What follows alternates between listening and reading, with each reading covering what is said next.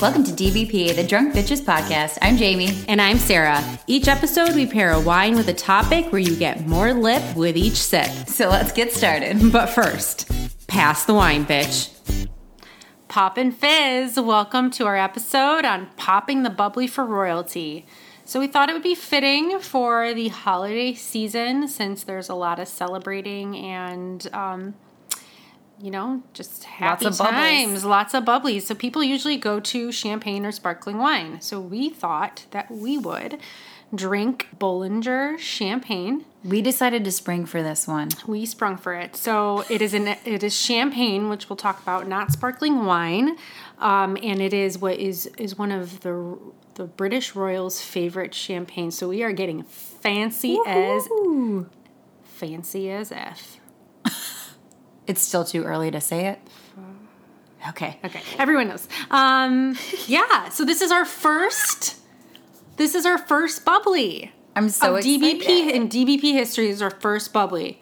Get to it, Jamie. Let's pop it. Yes, I'm popping This is it. a different kind of pop, guys. oh, Oh, sorry. I love it. that was super aggressive. and it was right by my face, so it made me really I, nervous. Hey, I'm glad you did it and not me. Um, Well, because there's a trick. There's a trick to doing it. and I don't know that trick. the whole thing is like you take the cage off carefully and then if you're not savoring the bottle which is like my ultimate goal in life is to savor a bottle of sparkling wine but if you're not doing that then you're supposed to actually hold the cork with your top hand slightly and as you hold the base of the bottle just slowly turn it and lift up and so it doesn't have to go flying Nope. Nope. So- not to say that I can't, I can do that, but that was very impressive. thank you um this ain't my first rodeo I know. Okay. i love sparkling Cheers as we cheers, out of these beautiful champagne glasses. Yes. Cheers. Oh, That's wait. not good enough. That's still lackluster. Gla- Do it again. These glasses are not very cheers worthy. Mm, the fizz. It's good. It's very fizzy and delicious. It's kind of perry. Yeah. So, admittingly, I'm not the biggest sparkling fan because it usually doesn't make me feel great after. Yes. But this does taste wonderful at this moment. At this very moment in time, I do love sparkling. I that is like a very much go to. Um, if I if I could, although I do love red wine, so don't. I'd say it goes red wine, then sparkling, then white wine.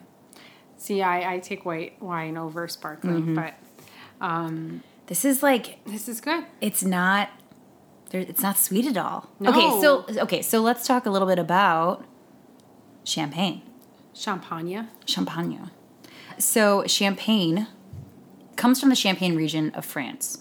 Okay, very specific region and wines that are called champagne must be made from grapes that are grown in champagne with a huge loophole and caveat that my lovely friend Sarah managed to figure out. Yeah. I am astounded by this because I'm sure you guys, like us, have seen other things not from France called champagne, specifically from the California. States. Yeah. Mm-hmm. So, can you explain to us why there is this wonderful exception? Yeah, so usually if like Jamie said, if it's a sparkling not from the region of Champagne in France, you cannot call it champagne. You have to call it'll say sparkling wine. That doesn't mean that it's not good. That just means it doesn't come from France. However, Right. That's the distinction, really. that's the distinction. However, there is a loophole. Um, and this loophole goes back in history to the Treaty of Versailles. So, I mean, we're talking ancient history here. So this is the end of World history. War One. Of, or That's well, I mean, not that ancient, but like kind of ancient. Okay, end of World War One. um, when the war in the Champagne region of France basically almost destroyed all the winemaking facilities there. Uh, so that was around 1917. So they were um, thinking that you know champagne making might not make it back. They weren't mm. sure. So there was an article added to the Treaty of Versailles, actually specifically Article 275, and they didn't want Germany from taking advantage of the situation Oh. and basically flooding the market with all of their sparkling wines and calling it champagne because they needed to rebuild and hopefully make champagne again. So, Hashtag goals. yes. So, all members signed this treaty, the Treaty of Versailles, basically saying that they, um, it prohibited all members to produce the wine that was protected by the French regional app- appellation. So anyone who signed the treaty basically were not allowed to make these wines and call them, you know, champagne, for example, of the appellation. I wonder if that was just like in the fine print at first. I don't know. There's a specific article that was added to it, so I don't think so. Um, This is a heavy glass comparatively So- from like what we normally drink. I know. I'm like, oh god, it's like I'm it's like thudding. this beautiful I'm crystal. thudding every single time. They're gorgeous. Thank you. Um, but if anyone is good in history, they might remember that the U.S. did not sign the Treaty of Versailles. But France wasn't really worried about this because at the time, U.S. was going into prohibition, so they were like, okay, well, whatever. They're not gonna California, do They're not going to anything. do anything. Then prohibition is repealed. Woohoo! Yay! And the United States starts making Champagne. champagne, calling it champagne. Uh, they were also making things like like Car- Carlo Rossi, for example, was making in quotation marks Hearty Burgundy, which was if anyone knows what Carlo Rossi is, it's that jug wine you can find, and that was actually Zin. Hearty burgundy. Yeah. So France was getting annoyed. They're like, "What the hell? This is annoying. You're confusing consumers." Like, Oh, sure. we're the only ones who can do this because you know they're French. Um, so, in 2005, the European Union, led by France, got the U.S. to reach an agreement. Okay, um, in exchange for easing trade restrictions, the U.S. agreed to what they call semi-generic names. Um, okay. So they weren't going to be able to use these. So like they can't say California Champagne, Sherry, Chablis. Like that was no longer going to be able to be used because those are those are specific. I forgot Chablis was too. Yes. Yeah. Okay. French. However, if a California winemaker was doing this before 2006, March 10th, 2006, they were allowed to continue using this on their label indefinitely.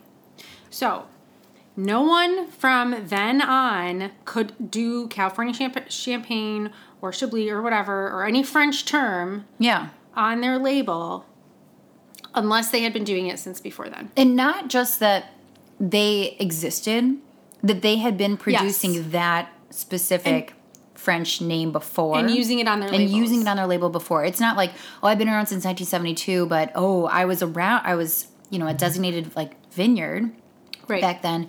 No, you. That doesn't mean that starting in 2006, you can just slap it on there. You had to have done it before then. So that is the craziest thing. You could have been in California and having putting sparkling wine on your label. But this, and so you wouldn't be able to do that. Right. You wouldn't be able to say champagne. So it's only if you were using it on your label before 2006. Okay.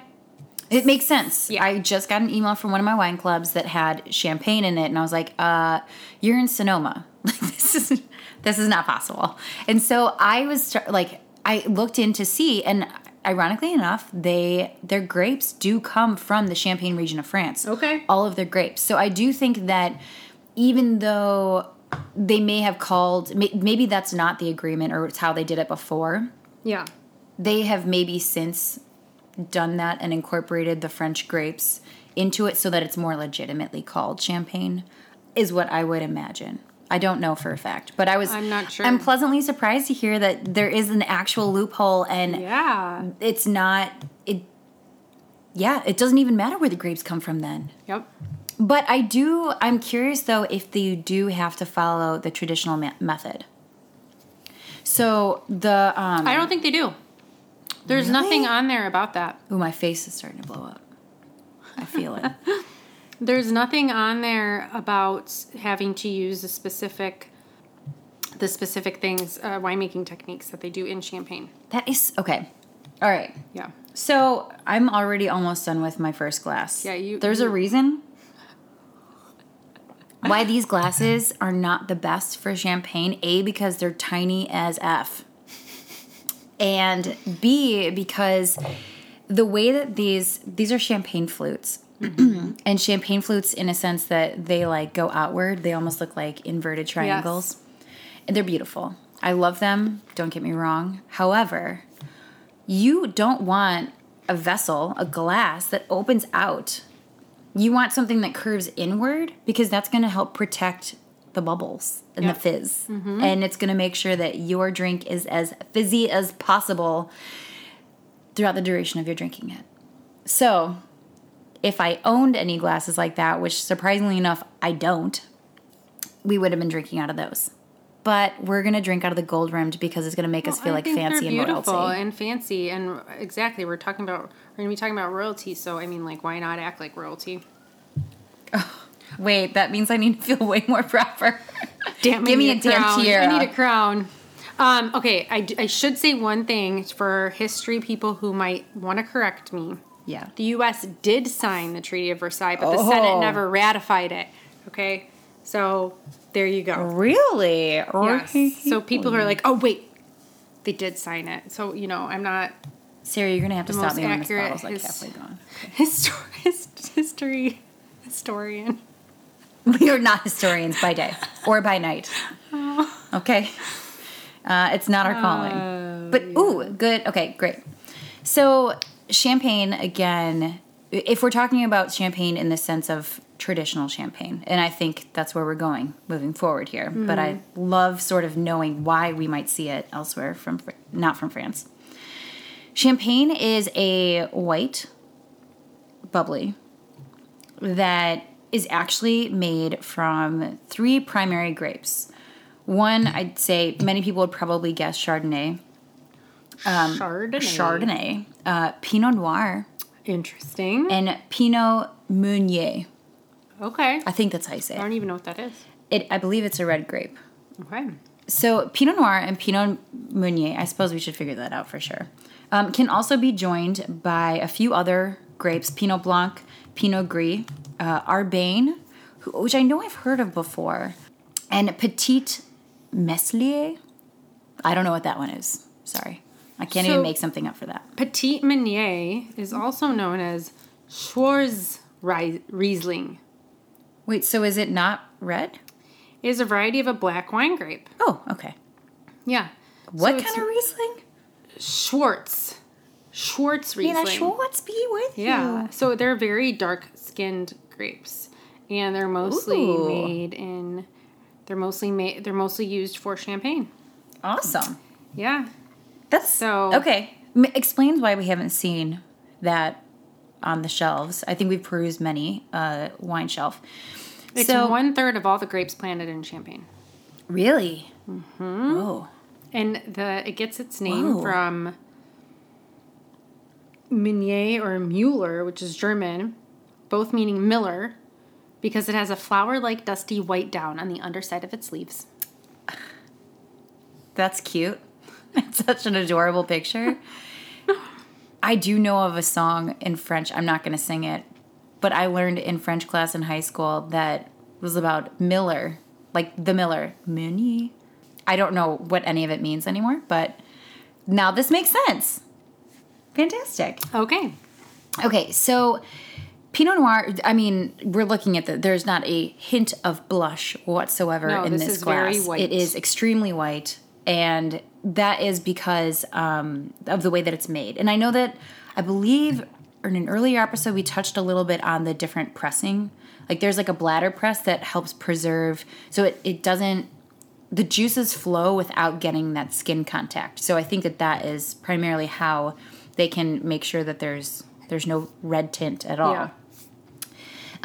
the pr- traditional method, uh, or um, oh god, Methode champ- champenois. I wasn't even going to attempt it, but you did it. You went there. Good. Champenoise. I think it's There's an e in the end. Noise? Champenoise? I think so because it has All an e in the all end. right. I told Sean and maybe I should take a French class. I was like, we see so many French words in DBP. Hold on. Faire champenoise. Yeah, there you go. Champenoise. You are correct. All right.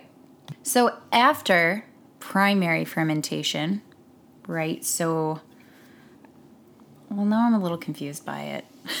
but after primary fermentation and bottling, a second alcoholic fermentation occurs in the bottle. So the second fermentation, um, during that time, it's bottled with some additional yeast grams Okay. and then bottled up. And then what's done, and so the other thing is that some have, um, oh, and they also add sugar to the bottle.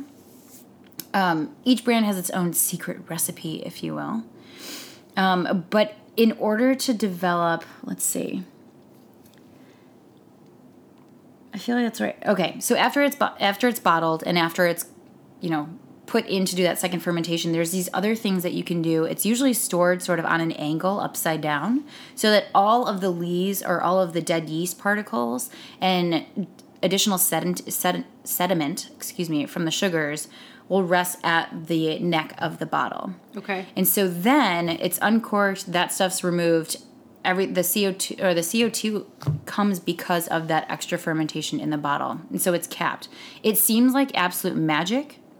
It is. It is very. Like I don't know how you could do it all so quickly because they do something with like freezing the neck bottle so that the juice itself, the wine itself does not pour back out. You can watch a year in Champagne, and it goes through all of this. Too. I don't think I I watched that yet. Yeah, it's I watched a year in. Burgundy. Yes, and that's very interesting. Yeah, but yeah. if anyone's really curious on the winemaking techniques, I would watch that documentary. yes. I think it's on Netflix. I love Um, Netflix. So that so th- it's a very specific method that's done. I know that there are other ways in order to uh, to create and make sparkling. This is but one, and there is also something about the different methods. Typically, have more pressure and more fizz. So there are different things like cava is made in a different way, and cava comes from Spain.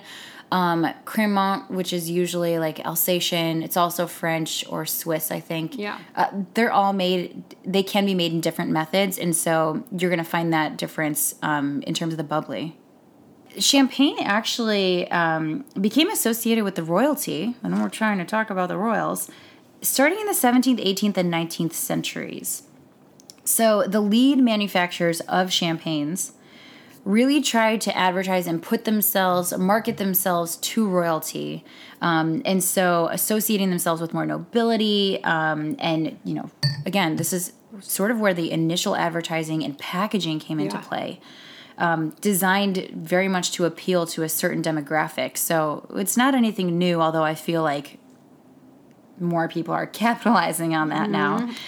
but this is this is like centuries ago that they that they started doing this.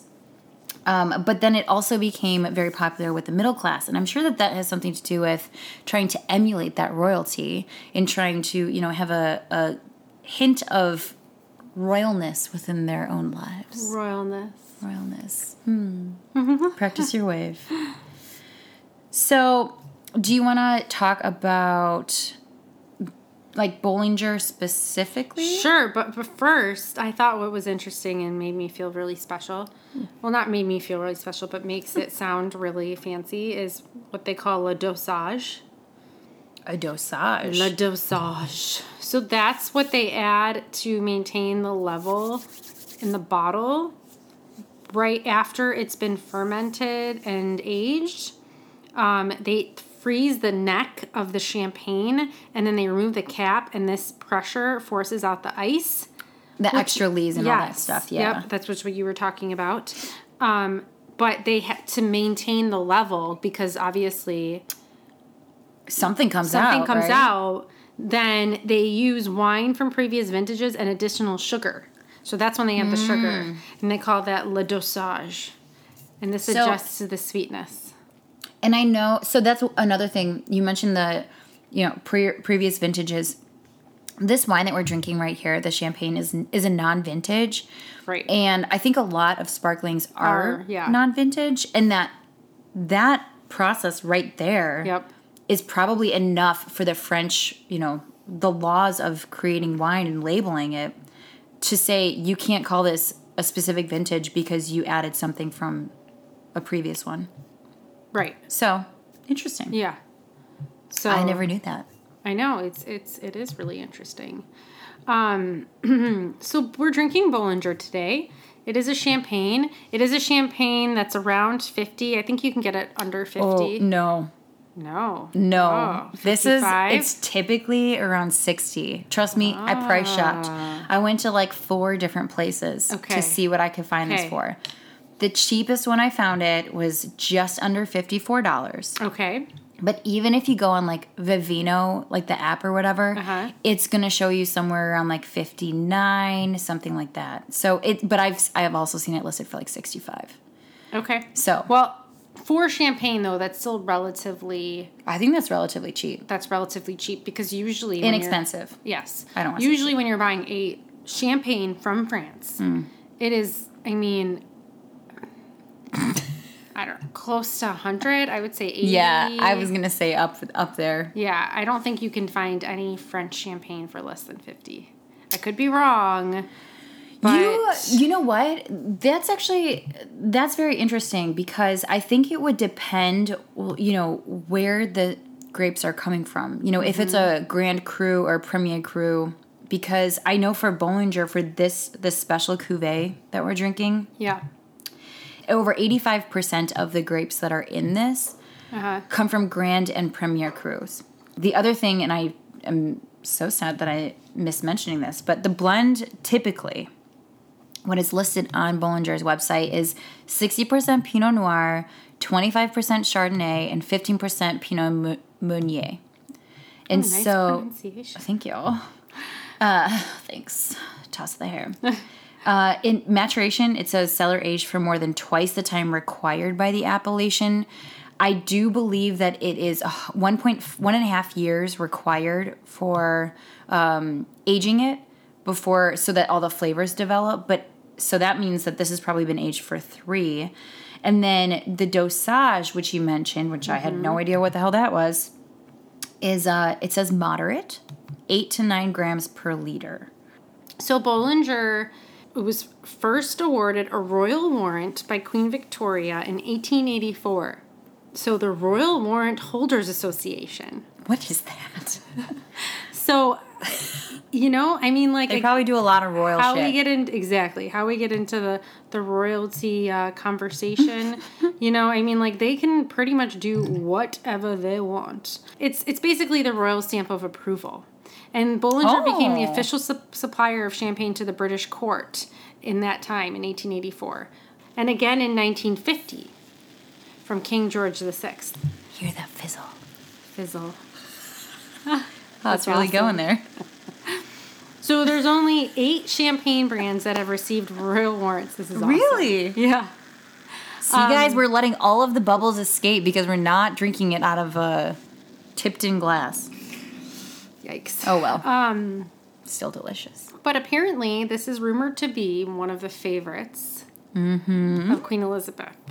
And she loves to indulge in a glass of champagne each night before bed. Also, I read that she drinks good. four cocktails a day. All of that sounds amazing. Sign me up for that. Sign me up to be the next queen. I'll be what, like the Uh, I don't think we need to be queen to be five hundred that. millionth, and to do that, Yeah. maybe to make it so that it's acceptable. Yeah. Actually, I don't know if I could hold four cocktails a day. Like, is it throughout the day? What's Uh, I she sipping know. on? I don't exactly. I don't know. I don't know what cocktails quite means. Also, funny story or funny little linkage here. Jancis Robinson, who we talked about in the last episode, she has actually been helping Queen Elizabeth curate her wine cellar. So she's she's like in the know of like what's in their wine cellar. I bet it's massive and beautiful. I'm sure it is. If I was queen, shit. Let me tell you what my wine cellar would look like. I need a separate house. Um, Okay. So, the Royal Warrant Holders Association describes this champagne as having a distinctive range of Pinot Noir driven champagnes, and that it is known for its instantly recognizable dry, toasty style. That's wine.com's description. Oh, But Amazing. there's just like, yeah. And they also so support yummy. sustainable wine growing, they use biological pest control okay. and try to reduce the use of chemicals. So, kudos to Bollinger. Yes. Maybe we should get more into the royalty thing because that Let's sounds do like it. really fun. I mean, I I admittedly Mm-hmm.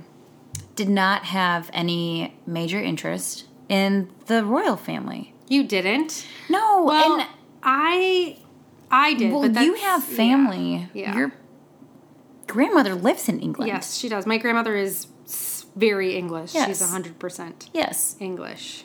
So like that I understand and you've gone there and that's been a part of your life. Yes. I really I mean aside from what we had to learn in school which I'd say is probably largely limited. Mm-hmm.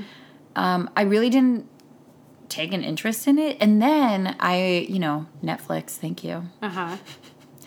My in-laws were watching The Crown. Okay. I was like, "Oh, I've never seen that." Yeah. And so I love- I then after- Love that show. dude after i learned that they watch this i was like oh we could do this together we could definitely do this together so i went home and i was like i'm gonna watch the crown and you know what that shit just sucks you right in Oh yeah. it is so ama- it's amazing now and i do try to keep in mind that some of it is likely there's artistic liberty Yeah, sure sure But it is all a lot of it's historical Oh, fact. I know because guess what? While I was watching every episode, I was like, "Oh, did that happen?" Because it and it is, and I did see an article posted about something about do we really need the British family? But it was talking about how they are. It's like it's like a real life soap opera, right? I mean, because it's like, no. Princess Margaret couldn't have said those things or done those things. And it's like, oh, but she did. Oh, but she did. Oh, but she did. Yeah. There's also a conspiracy that she had a child out of wedlock. She probably did. Yeah, I watched. That's also on Netflix. Hmm. Conspiracies. But so yeah, so the Crown actually instigated sort of my newfound interest in the royals. And I'd say it's more so it's it's interesting to me because there's so much that happened historically that you know is somewhat hidden. I mean, I'm always curious if the characters portrayed had the actual like the same um, characteristics and mannerisms and you know personalities that they did. I'd mm-hmm. imagine again some of it is blown out of proportion for you know entertainment purposes, but it still makes me question. And I remember trying to think like, man, if I were put in the position of becoming queen at such a young age, and I had all of these things happening to me, how would I have reacted? And not that I would ever find myself in those situations, Right. But it still was very amazing because let me tell you, that woman had poise throughout everything. And it sucked because, and I think that this was very evident in it, but she was like, I can't react. I have to be, I have to put on a very even keel face. I can't have personal, you know, I can't play favorites. I can't show my emotions about things. And that has to be one of the most challenging things ever. Oh yeah. I don't have a great poker face. By the way, I, I, I think that the acting in that show is impeccable. It's so good. And the looks really look like the actual people. Yes. Like Oh, again, I've looked at pictures and news articles and stuff like that. It's unreal. They did an amazing casting Yeah. job. But I guess the next season they're changing actors to make them older.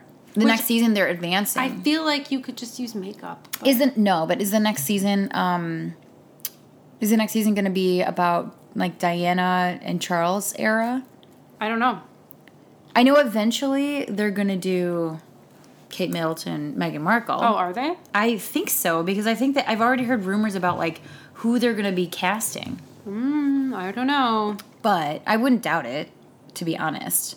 I think it'd be different though, playing the show of people who are like the cur- like currently in Yeah. in the palace. I mean, yes, the Queen Elizabeth still is, but Yeah. Anyway. So one thing that I really liked, and I'm this is where I I feel like today's fascination might be even more pronounced and evident is the show. So Prince Philip is he's he was Greek Yeah, and Greek and German, mostly Greek. mostly Greek. Yeah. So he he was coming into the British royalty without being a Briton, a Brit.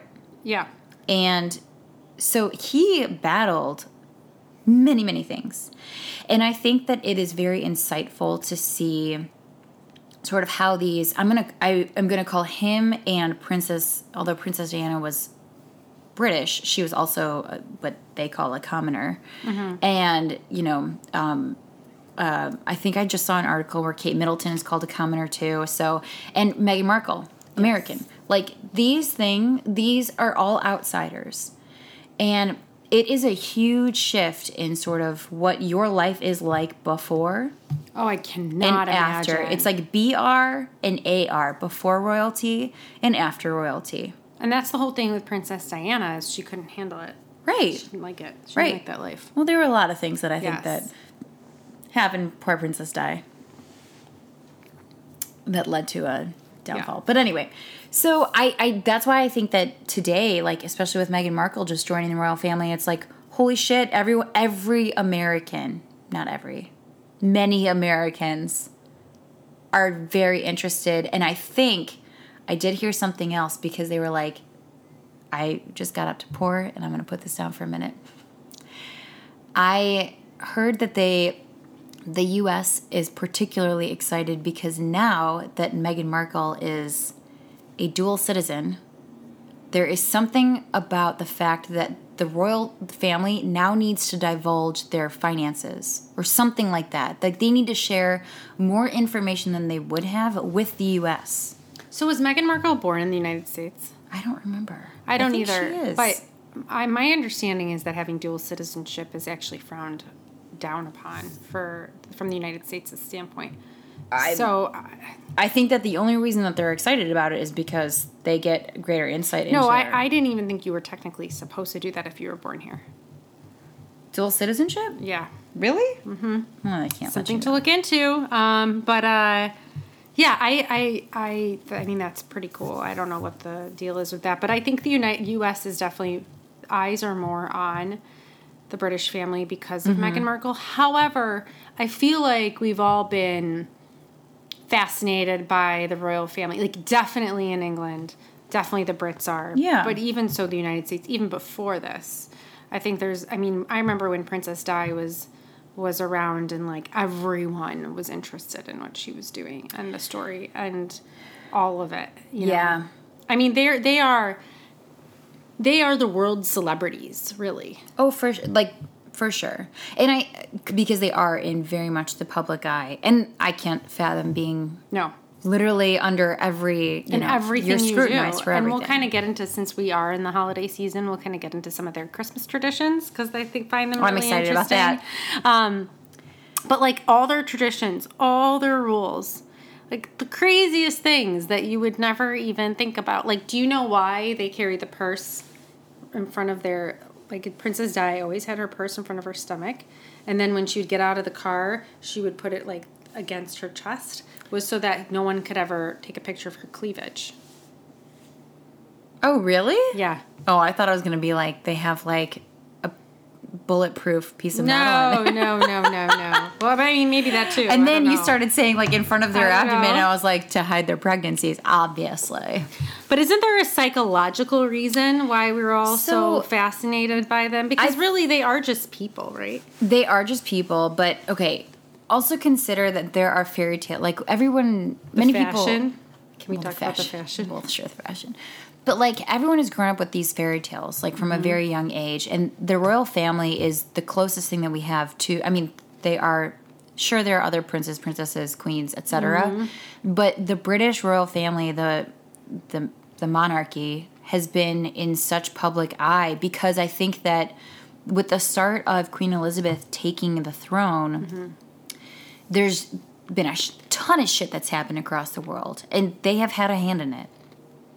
And I think that it, you sort of see this, but they, you know, there everything is so proper. There's just like this mm-hmm. etiquette. There's like there's a normalcy, and there is also, I think, you know, as described in a couple articles, because everything is carried on so normally, and they have such tradition that you mentioned, and you know, they really adhere to these practices there's a sense of normalcy and things don't seem as crazy and outrageous when you look at them. Yeah. Like people can be calmed by that fact, I think. Well, I mean, it goes back to like why some kids like kids need structures and rules and like that kind of thing. Yeah, yeah. You know, so um, I think it's kind of cool to to be able to kind of see, and I also think people enjoy the family structure. I mean, people crave that without even knowing it. It's subconscious that you crave family structure.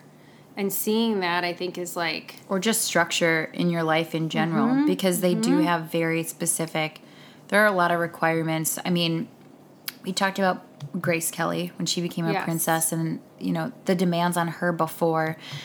Same thing, you know, Meghan Markle was on this, you know, very well received show of Suits, which admittedly I've never watched.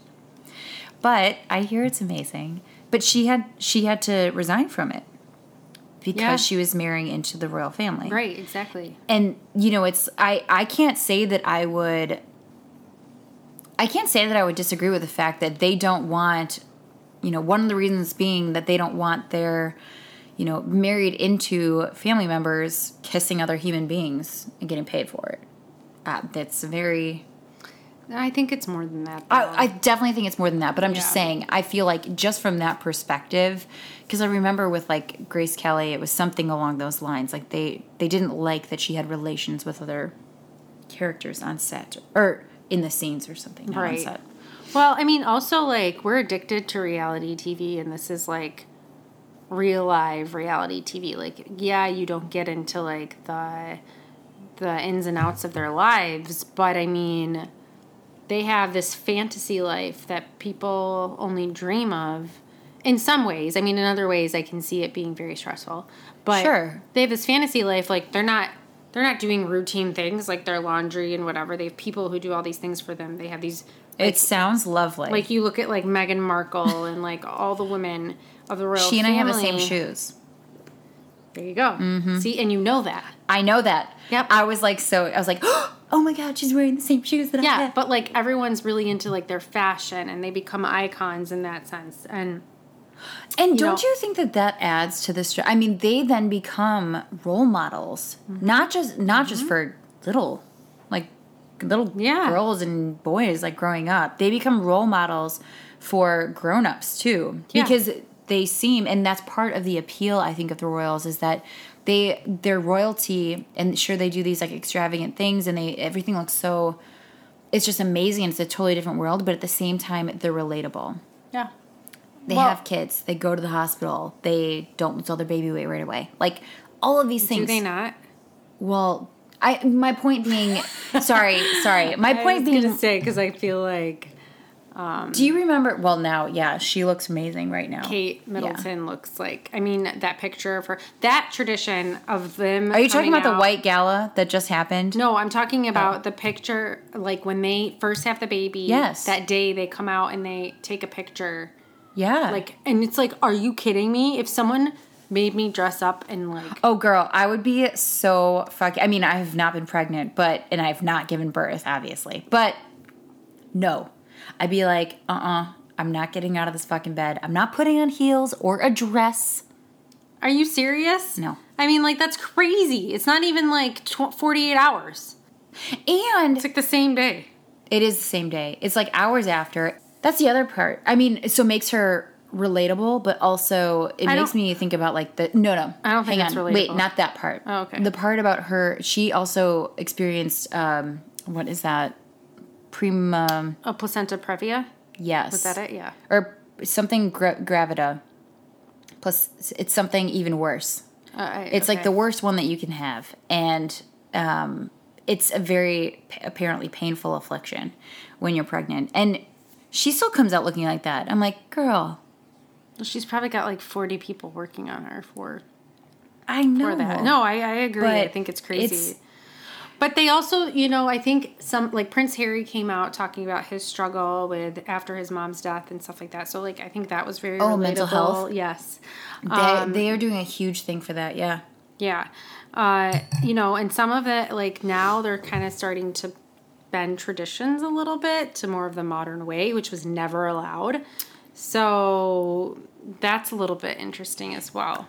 Do you ever do you ever wonder how much? I mean, trust me, I'm like the next person. I go on like the magazine online things and start to mm-hmm. look through pictures and articles and things like that.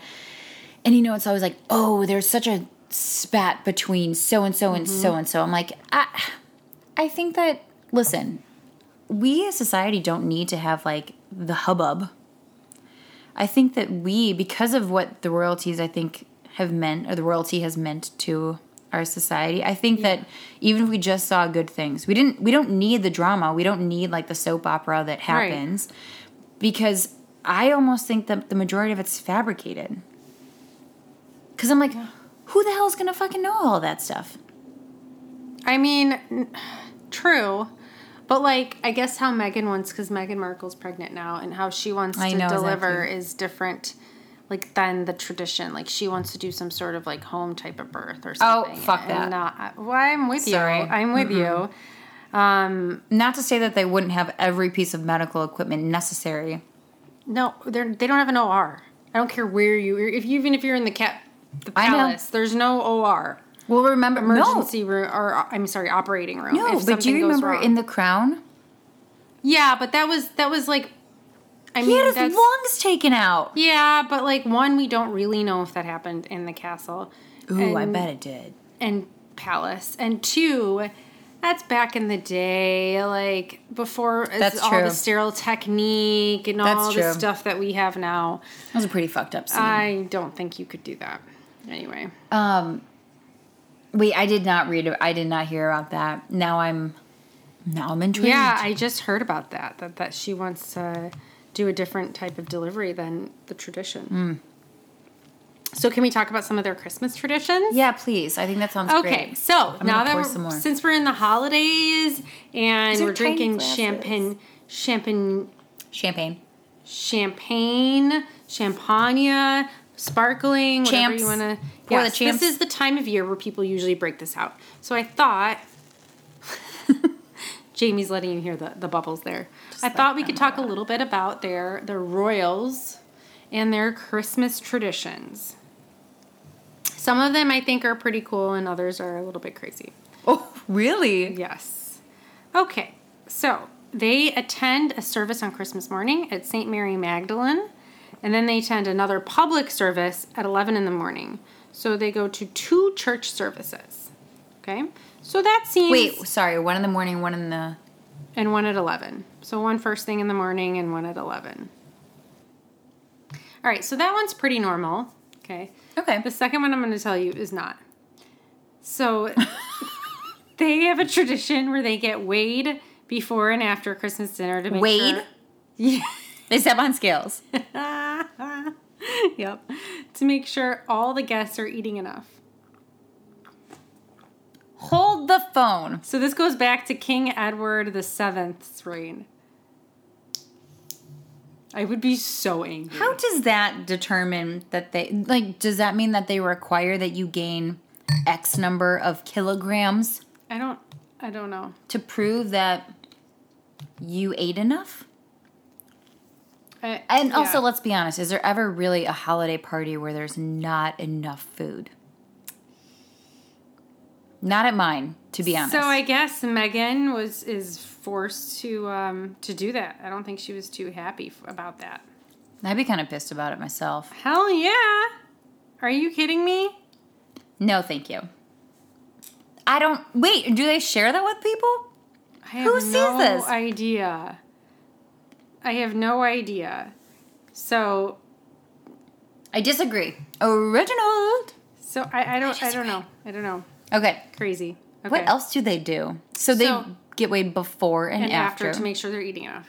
So then there's. Can you imagine if for Christmas before pe- like your do family you know how was bad that would in, make me feel? If you were like, Kate, uh, get on the scale, guys. I'd be like, shut the fuck up because I'm just gonna enjoy myself. Could you? It's like I feel like if I knew that happened, I would not be able to enjoy my dinner. You better believe I do not weigh myself after I eat. No, Ever. You're not supposed to. Ever. F that. Okay. Next, um, Next. the Queen gives Thank her. you. Next. Yes. The Queen gives her Christmas broadcast, which has been a tradition Oh, for yeah. years. Um, Queen Lizzie was the first, so Elizabeth was the first to televise it. So, current queen was the first one to start that. But I remember that. um, yeah, I so mean, that's kind of cool. I remember that being portrayed on the crown. Yes. Yes. Uh, they play charades. That's fun. Christmas.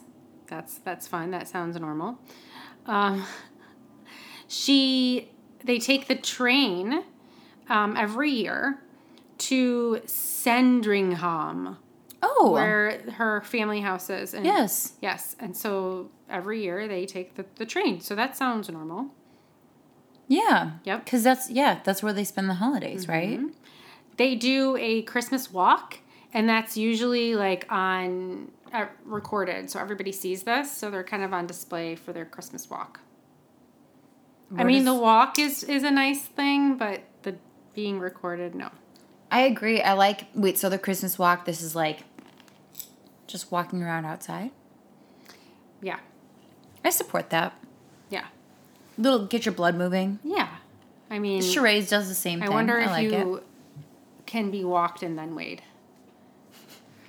You're gonna walk off all that, all Yeah. that. I was Uh-huh. gonna say Christmas ham, but you don't eat ham, so Oh, I'm not a huge fan. no. Um, so there's these Christmas crackers, which are basically like these things that Well, you the poppers. the poppers. We do that. Sean's mom does that. Yes, Yeah. it's it's a British thing actually. Yeah.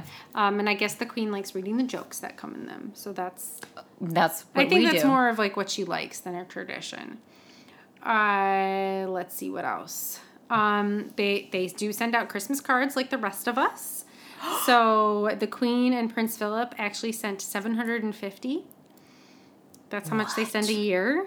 Um, and she starts signing them usually like way back in the summer because she has so many to sign. Do you think that they do like photo cards? Yes, I, I, I, I think so. I don't know. So it's probably from the wedding. So they probably got that shit printed right after probably. Harry and Meghan's wedding. Probably. Um, they they have tea every Christmas. Oh yeah. Of course, they're British. Of course, they have tea. Come on, that's like not. I'm not. I, I'm. I'm. You know what? I shouldn't even said that one. Of course, they have tea. I of course. yes. I had tea like three times today. So during tea time, though, on Christmas Eve, that's when they exchange gifts. Oh.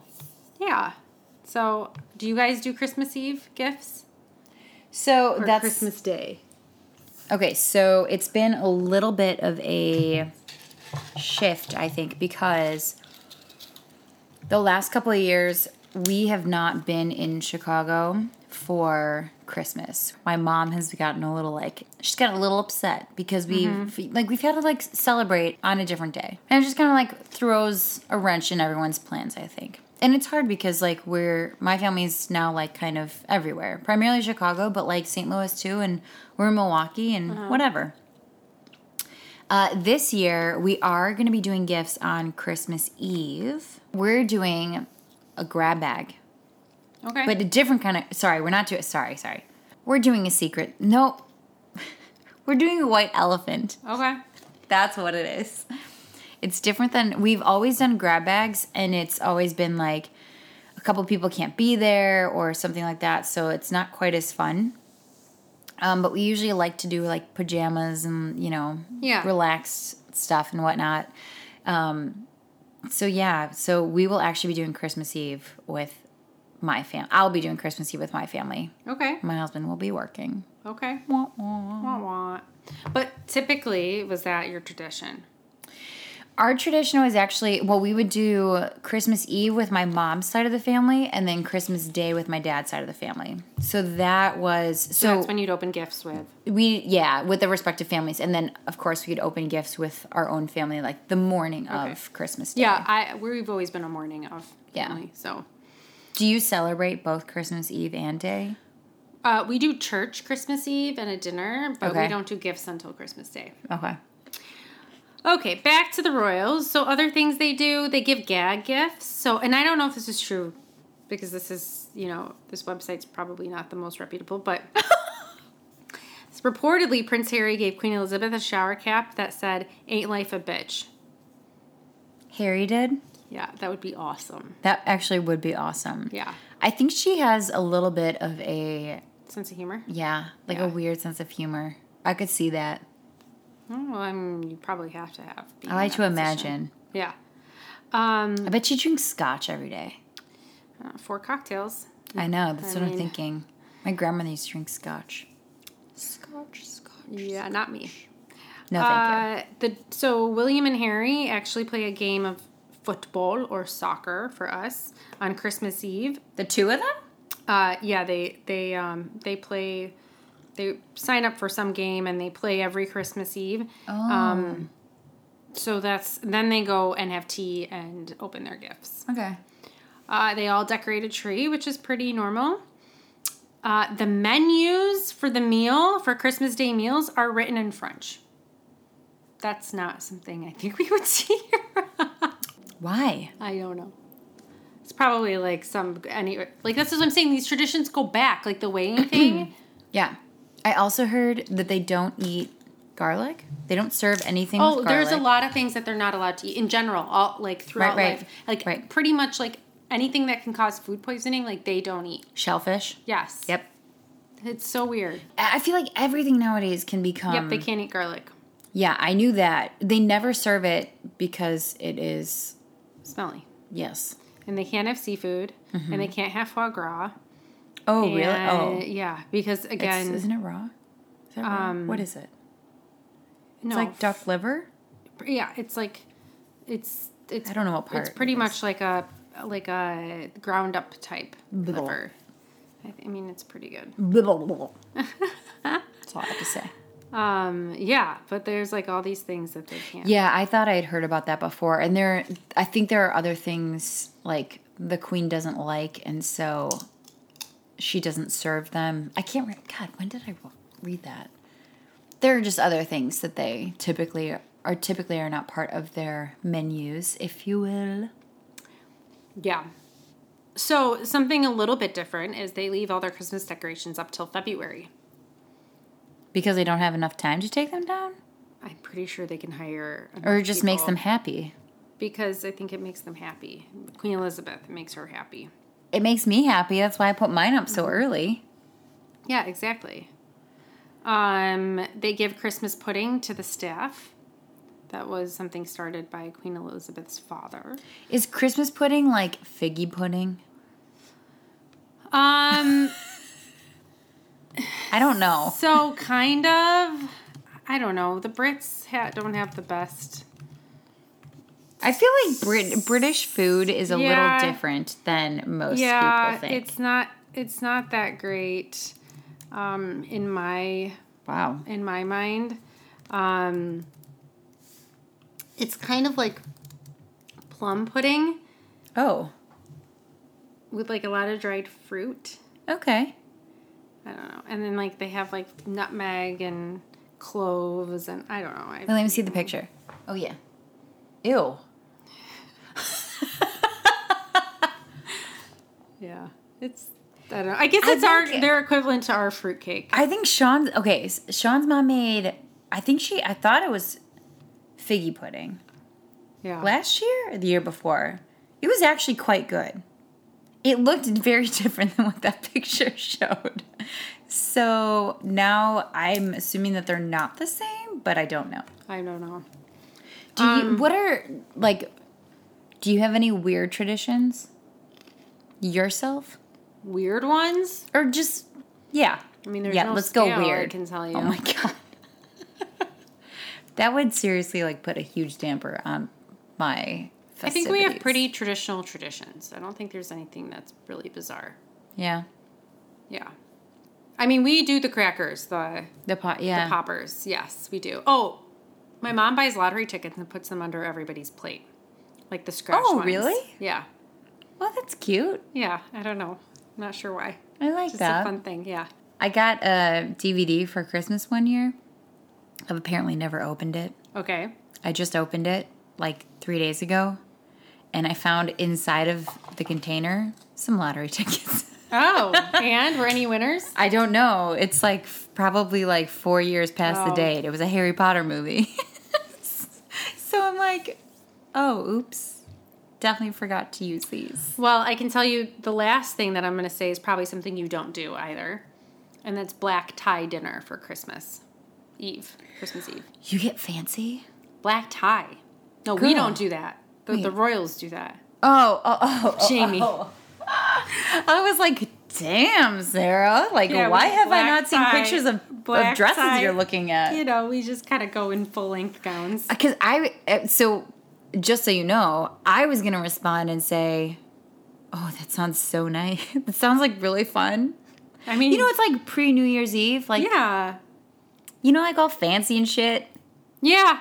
I think, I think, like I said, I would rather do it for New Year's Eve. But Yeah. could you imagine walking down to your family's house in like a full length gown, like to sit and have dinner in your mom's dining room? That's a fair point. It's a fair point. I would feel so bizarre if I were wearing like high heels and like Yeah. you know like a really like fancy dress. Not that I really. I mean, No, I like we're I'm- talking black tie, not just like dressed up. Yeah. black right. tie. Right. No, I I agree. Okay. Okay. Okay. I think you swayed me that it's more appropriate for New Year's. Although for New Year's, I tend to like to be comfy, Comfy. Got it. comfy and cozy. So, should we get into our tasting here? Yeah. Sure. Now that we've had you know An hour. a little bit of time, Yeah. Well, okay, I'm gonna be honest. I'm not the best champagne discerner. it's almost like I want to say like Nilla wafery smelling. I mean, I'm just gonna go straight to the taste because I don't smell anything different. It just smells like champagne to me. Okay. It's not. It's dry. It's not sweet at all, which It's I dry, like. dry, I which do is think fantastic. the pear that you said was right. Yeah. It does taste a little bit, I don't want to say like ye- too yeasty, not like biscuity, but like I do feel like it has more of a yeast Mm-hmm. flavor. I get a little hint of vanilla. Okay. All right. So vanilla wafers. There we go. Yeah, there you go. I like it. It's creamy. It's creamy but crisp. A little bit, and I think there's a slight acidity on the on the aftertaste. Yeah. like at the very end after you swallow it. So it's it is though I will say a pretty clean finish. I mean, I still feel like a little extra fizz like on my tongue here, but it's not I don't have a ton of leftover flavor. That I think is one of the real reasons why I love champagne and like other sparklings. And champagne is like one of the easiest things to pair with food. Like if you're at, at, a, at a loss, then you go with a champagne. It Mm-hmm. Yeah. pairs well with pretty much everything. Oh, I know. And this one, even on Bollinger's website, it says to pair with it pairs well with shellfish. Which, if we're royals, we're not drinking. We're not Right, eating shellfish. right. But it also pairs well with sushi and sashimi, which they also probably wouldn't eat. But you and I definitely love to eat, and I think that would be very fitting. But I, I'm sure it, it pairs it pairs well with desserts. Everything. Yes. I did do a little research before we got into this.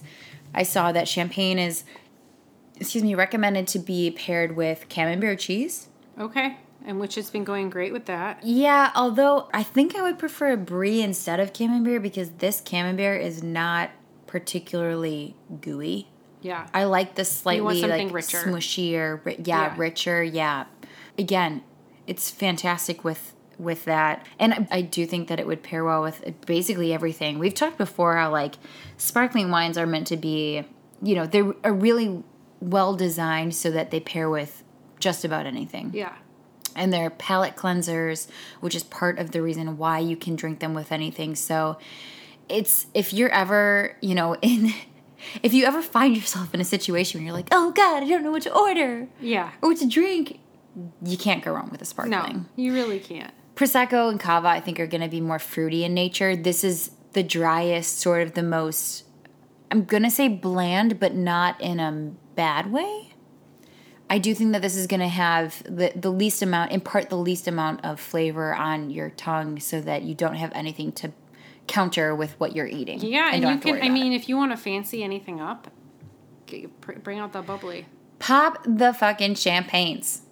Pop the champs. Pop the champs. Yeah, you can even pair it with like junk food, with like potato chips and like. Could you imagine this with popcorn's one of the top five things you can pair it Oh with. my god. Actually, that would be so good. Yeah. I meant to buy some at the store today. Which makes sense because a lot of times if it's made of the Chardonnay grape, like Sure. Chardonnay does really well with popcorn. I think It does So- generally. I although I still question. You know me and Chardonnay. We have a very tumultuous relationship, but I, I think like buttery Chardonnay, like over, like very oaked, heavily oaked Chardonnay. Mm-hmm. I'm not sure that that would really pairs well with Well, no, it'd be too much popcorn because it'd be too same. much the same. Yeah. Exactly. Right. So I do think that this crisper, cleaner, if you could drink this while you're watching a movie at the movie Mm-hmm. theater with like you know gobs of butter all over your popcorn, Yes. yeah, that's probably going to be an ideal pairing. Or a salad. A lot of times people don't know what to pair with salad. I think this would do well.